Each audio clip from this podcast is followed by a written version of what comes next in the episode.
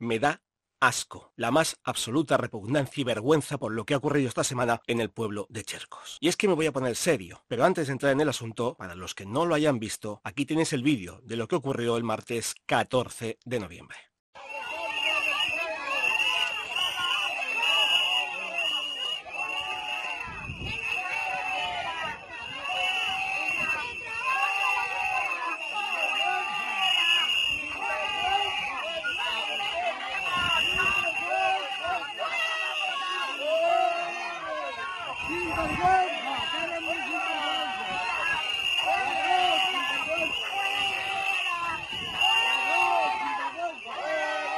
Esto que hemos visto es consecuencia de la moción de censura presentada por el Partido Popular, Vox e Independientes por Chercos, para expulsar del ayuntamiento al alcalde socialista Eduardo Mena, al frente del consistorio desde junio, tras ganar las elecciones municipales el pasado 26 de mayo de este año.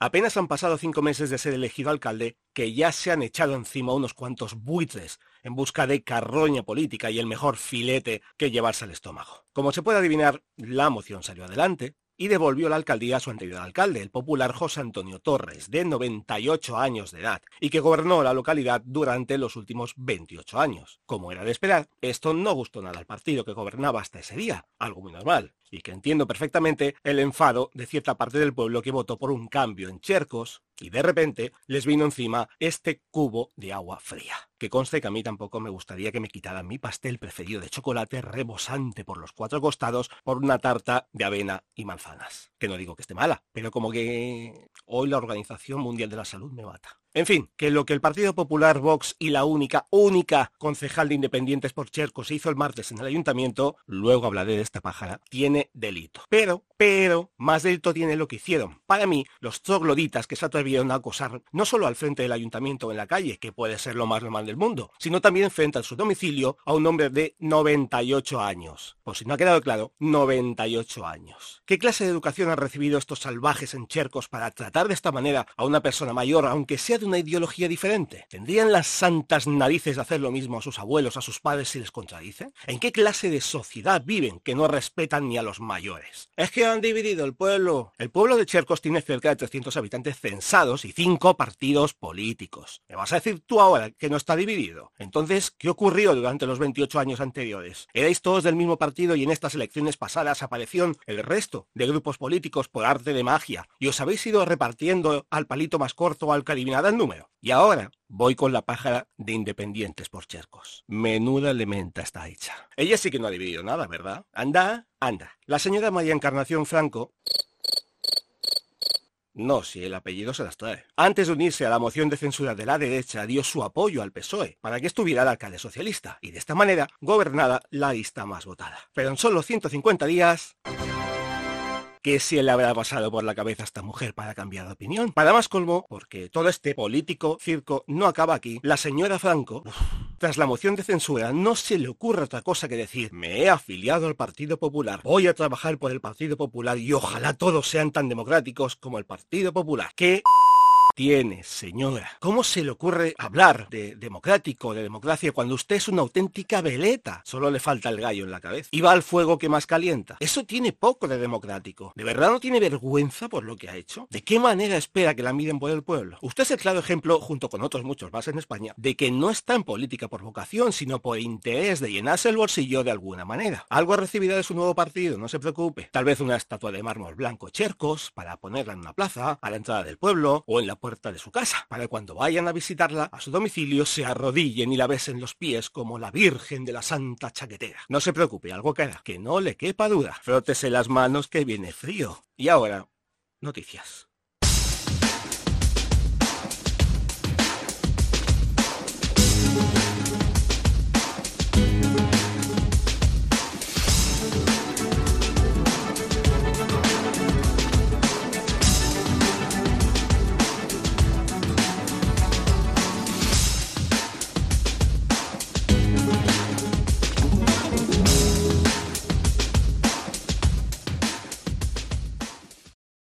La ciudad de Almería ya huele a Navidad. Bueno, aún no, pero poco le falta. La capital almeriense se prepara para recibir la Navidad con una espectacular iluminación que promete sumergir a residentes y visitantes en un mar de luces y fantasía. El ayuntamiento ha tirado la casa por la ventana y colocará más de 1,3 millones de puntos LED repartidos por la ciudad, que darán luz y color a 171 arcos, 24 farolas, 86 composiciones variadas, 2 fachadas, 27 figuras de suelo, 4 pinos y estructuras 3D y más de un centenar de decoraciones de árboles naturales. Nada que envidiar a las demás capitales españolas. Por eso han contado con los servicios de la empresa Jiménez Iluminación, líder en el sector y habitual de ciudades como Madrid, Málaga o Vigo. La alcaldesa María del Mar Vázquez invita a todos los almerienses y visitantes a la inauguración el próximo 1 de diciembre a las 19 horas en la Plaza de las Velas. Este evento no solo será un encendido de luces normal y corriente, sino que también ofrecerá un impresionante espectáculo aéreo a cargo del grupo Puja. Inspirado en el clásico Peter Pan, el show incluirá danza, música, acrobacias y pura fantasía que llevará al público asistente a un viaje mágico al país de nunca jamás. Vázquez destaca la importancia de celebrar una Navidad entrañable, un momento para compartir con seres queridos y apoyar sobre todo y con especial importancia a los comercios locales.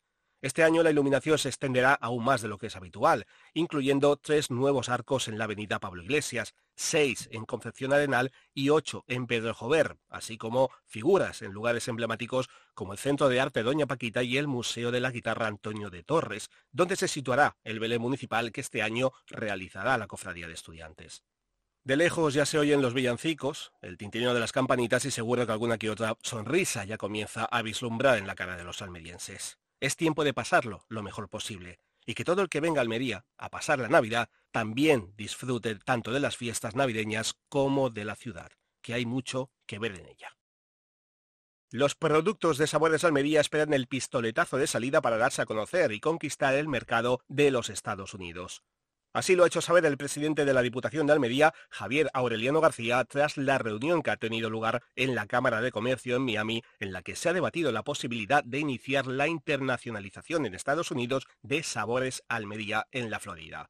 Javier Aureliano García, junto con el vicepresidente Fernando Jiménez y la diputada María López Asensio, se han reunido con los responsables en Miami de Trade Andalucía, Jordi Boada, y de la entidad pública y empresarial ICEX España, Exportación e Inversiones, Francisco Javier Garzón, y en la Cámara de Comercio en la Florida, tanto con el director ejecutivo Juan Carlos Pereira como con empresarios interesados en la innovación y el conocimiento agrícola almeriense.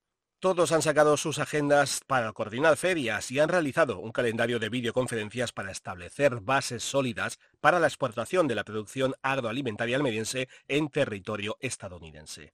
ICEX y Trade han elogiado la plataforma Sabores Almería y se han comprometido a asesorar en la tramitación de permisos para la entrada al mercado americano. El presidente de la Diputación Provincial ha asegurado que este es el primer paso para que los productos gourmet de Almería conquisten Estados Unidos. Habrá que ir preparando unas buenas migas y unos buenos gurullos, entre otros deliciosos platos típicos almerienses, para que sepan los estadounidenses lo que se están perdiendo sus estómagos. El compromiso con la inclusión social y laboral en Almería sigue viento en popa de la mano de la Asociación Verdiblanca y la colaboración del Ayuntamiento, al igual que sucede con otras asociaciones en favor de las personas más vulnerables de la capital. Hasta el 31 de diciembre está en marcha 2 talleres clave en el marco del primer Plan Municipal de Servicios Sociales Comunitarios 2023. Bajo los títulos Taller de Formación Ocupacional de Limpieza, Tratamiento y Mantenimiento en Edificios Locales y Taller de Operaciones Básicas en Viveros y Centros de Jardinería, ambos dirigidos a personas con diversidad funcional, este programa no solo mejora la formación, sino que aumenta las oportunidades de empleo para personas con discapacidad. La concejal delegada de Área de Familia, Inclusión e Igualdad, Paola Laínez, ha destacado la coordinación especial con servicios sociales comunitarios y otros agentes para derivar personas con discapacidad a estas actividades formativas. Por su parte, la directora del Área de Gestión Social y Corporativa de Verdiblanca, Verónica Navarro, ha añadido que se colabora con otros agentes sociales y con entidades públicas y privadas para ampliar la captación de personas con discapacidad desempleadas. Los 2 cursos formativos con prácticas no laborables de 75 horas cada uno han sido el núcleo de este programa. El primero en limpieza ya concluido, mientras que el segundo, sobre operaciones básicas en viveros y centros de jardinería, se encuentra en fase de prácticas. Ambos cursos incluyen 10 horas de formación en habilidades sociolaborables, 25 horas teóricas y 40 horas de prácticas no laborables. La formación teórica se ha realizado en SASAM Formación, con instalaciones equipadas para las necesidades de este colectivo. El Espacio ALMA, de titularidad municipal, ha acogido la parte formativa del taller de habilidades sociales hacia el empleo. Gracias a estos cursos de formación para personas con discapacidad y a asociaciones como Verdiblanca, en este caso, Almería avanza con pie firme hacia la inclusión y el crecimiento profesional de personas con discapacidad.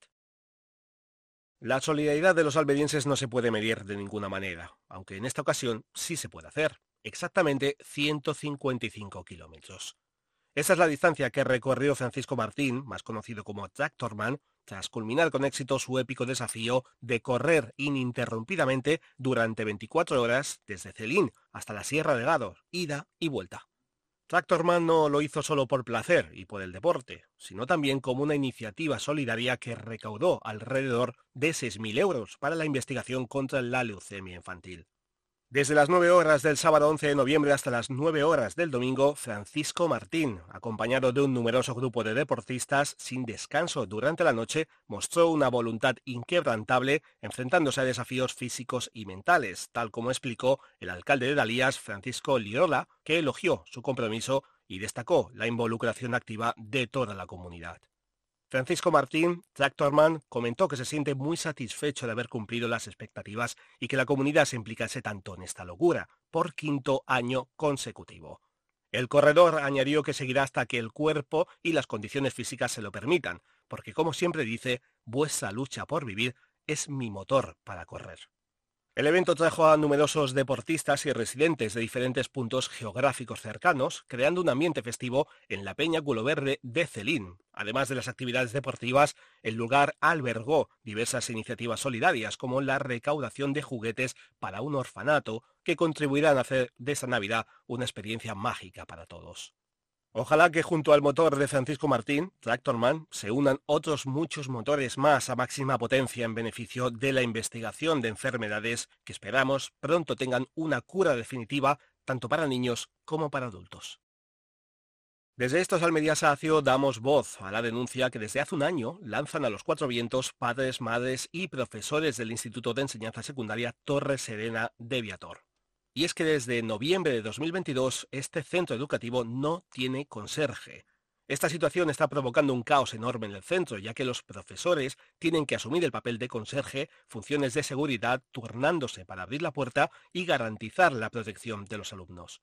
La Asociación de Madres y Padres de Alumnos, Vía Turris, tomaron cartas en el asunto, enviando escritos a la Delegación Territorial de Educación y reuniéndose en marzo de 2023 con el delegado para abordar la más que precaria y alocada situación.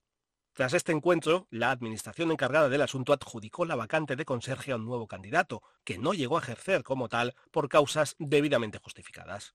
A esto había que añadir que el sustituto no llegaría hasta el 7 de junio de 2023, cuando el curso prácticamente ya tocaba su fin. Y si no bastaba con esto, había que añadir que el 18 de septiembre finalizó el contrato de sustitución, por lo que el puesto de conserje del instituto quedaba otra vez en el aire. La petición de un nuevo conserje presentada en octubre de 2023 aún permanece en estudio, según el Servicio de Gestión de Recursos Humanos de la Delegación. Gemma Aguado López, presidenta de la AMPA Vía Turris del IES Torreserena, clama para el centro una pieza fundamental y esencial como es la figura del conserje y afirma que el instituto no puede estar un año más sin esta figura. Vamos a ver si la Delegación Territorial de Educación se pone las pilas y trata este problema con la mayor celeridad posible, y más si hace falta, porque para otros asuntos menos importantes bien que se dan mucha prisa, incluso para la foto de postureo. Acabamos este bloque de noticias con deporte. A quien le apasione correr y no se canse mucho, seguro que esta información le gustará. La 36ª edición de la carrera San Silvestre en El Ejido ya está en marcha. El Instituto Municipal de Deportes del Ayuntamiento de la localidad ya ha abierto las inscripciones para participar en este evento deportivo y a la vez navideño.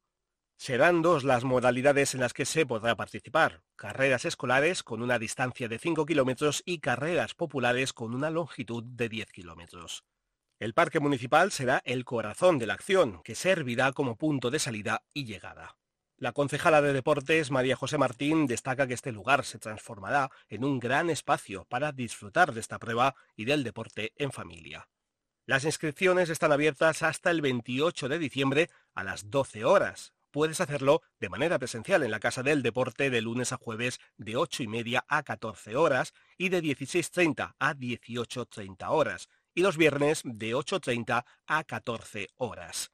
También lo puedes hacer en línea a través de la web imd.elegido.es. El enlace lo encontraréis en la descripción. El coste para participar en la San Silvestre de El Ejido es muy asequible, ya que se mantienen los precios del año pasado. 2 € para las carreras escolares, 5 € para los 5 kilómetros y 10 € para los valientes que se atrevan a correr los 10 kilómetros. No te pierdas la oportunidad de sumarte a la diversión de despedir este año 2023 de una manera saludable y divertida. Seguro que tras la San Silvestre, correr se convertirá en uno de tus propósitos para el año que viene. Tenlo en cuenta. Para finalizar esta nueva edición de Estos Almería Sacios se presentan algunas noticias breves que podrían ser de vuestro interés. Nueva acción inclusiva en la capital. El Ayuntamiento de Almería, en colaboración con la Asociación Provincial de Personas Sordas de Almería, ha lanzado una aclamada iniciativa para personas con discapacidad auditiva. La iniciativa ha consistido en la instalación de paneles con códigos QR en dependencias municipales, proporcionando un acceso fácil a información vital mediante vídeos en lengua de signos. La alcaldesa María del Mar Vázquez ha elogiado la colaboración de la asociación, subrayando el compromiso del Ayuntamiento con la accesibilidad universal. Actualmente estos códigos QR se encuentran en 4 centros y 3 centros de la mujer, con el objetivo de llegar a 15 ubicaciones. ASOAL está llevando a cabo el proyecto en lengua de signos española 2023, con el desarrollo de una aplicación que ofrece traducción simultánea, demostrando un enfoque integral hacia la inclusión. El Ayuntamiento de Almería busca impulsar la modernización de los refugios de la Guerra Civil con un plan de musealización y la implantación de audioguías de realidad aumentada. Este proyecto, que se incluye dentro del Plan Turístico de Grandes Ciudades de Andalucía, busca enriquecer la experiencia del visitante. Joaquín Pérez de la Blanca, responsable del área de Turismo, Comunicaciones y Promoción de la ciudad, destaca la intención de permitir visitas de forma autónoma con recursos como audioguías y paneles informativos. Su actualización tiene por objetivo contextualizar las galerías subterráneas que sirvieron de refugio a las personas en el periodo de la Guerra Civil. Su construcción, también como parte de la historia minera, mejorar la interpretación de la extensión total de la red de refugios e insertar la red de galerías en la red de espacios de significado de Almería. El cable inglés se convierte en el segundo lugar más visitado de la ciudad de Almería tras la Alcazaba. El antiguo cargadero de mineral, el Alquife, en su primer verano de apertura ha contabilizado un total de 53.576 visitantes según las reservas registradas por la Autoridad Portuaria de Almería en su página web. Las vistas de Almería y el mar desde el cargadero de mineral parecen haber gustado a los visitantes, aunque le queda mucho para alcanzar a la joya de la corona almeriense como es la Alcazaba, que durante este verano ha obtenido un total de 66.299 visitas. En tercer lugar, los refugios de la Guerra Civil han albergado un total de 13.015 personas. Si visitas Almería, no dudes en pasarte como mínimo por estos 3 magníficos lugares. El resto de sitios ya es cosa tuya. Disfrútala. La ONG Alma Felina, dedicada al rescate y cuidado de gatos callejeros, presenta su calendario solidario 2024 con conmovedoras imágenes de felinos rescatados. Este proyecto, esencial para financiar tratamientos veterinarios y cuidados a estas mascotas, busca sensibilizar sobre la protección de estos animales. El calendario está disponible en 2 formatos de edición limitada, formato A3 para colgarlo en la pared por un donativo de 10 € y el de sobremesa por un donativo de 5 €. Ambos calendarios se pueden adquirir en diferentes establecimientos. En Almería, en la peluquería Goncer Andomenech de la calle Cardenal Herrera Oria, en la clínica veterinaria Oliveros en la calle Rafael Alberti, Farmascot en Canónigo Molina Alonso y en la clínica veterinaria Quivet del centro comercial Torre Cárdenas. En El Ejido está disponible en la peluquería Gracia Peinado, en la calle Colombia, y en Roquetas de Mar puedes conseguirlo en la clínica veterinaria VPRO, en la carretera de los motores de Agua Dulce. Cada compra de un calendario contribuye a la lucha constante de la ONG Alma Felina por el bienestar de estas mascotas. No te quedes sin tu calendario felino y ayuda al cuidado de estos hermosos animales. Hasta aquí alguna de las noticias de esta semana. Si os ha gustado este nuevo episodio, dadle like al pulgar, suscribiros al canal, que esto es un gran apoyo para continuar, y compartirlo con todos vuestros amigos y conocidos que vivan fuera de Almería y tengan interés por saber de su tierra. Si queréis proponer algún tema que os interese o denunciar algo que perjudique a los habitantes de la capital o de algún pueblo de la provincia, se hará llegar a quien corresponda, esperando su respuesta. Y aunque no contesten, la denuncia se publicará en la siguiente edición. Tu voz, en este canal, sí importa. Por supuesto, podéis opinar en el canal sobre las noticias publicadas o de algún otro tema que pueda ser del interés de todos. Muy buenas a todos, sacios y sacios, gracias por escucharnos una semana más y hasta una próxima edición de Esto es Almería, Sacio.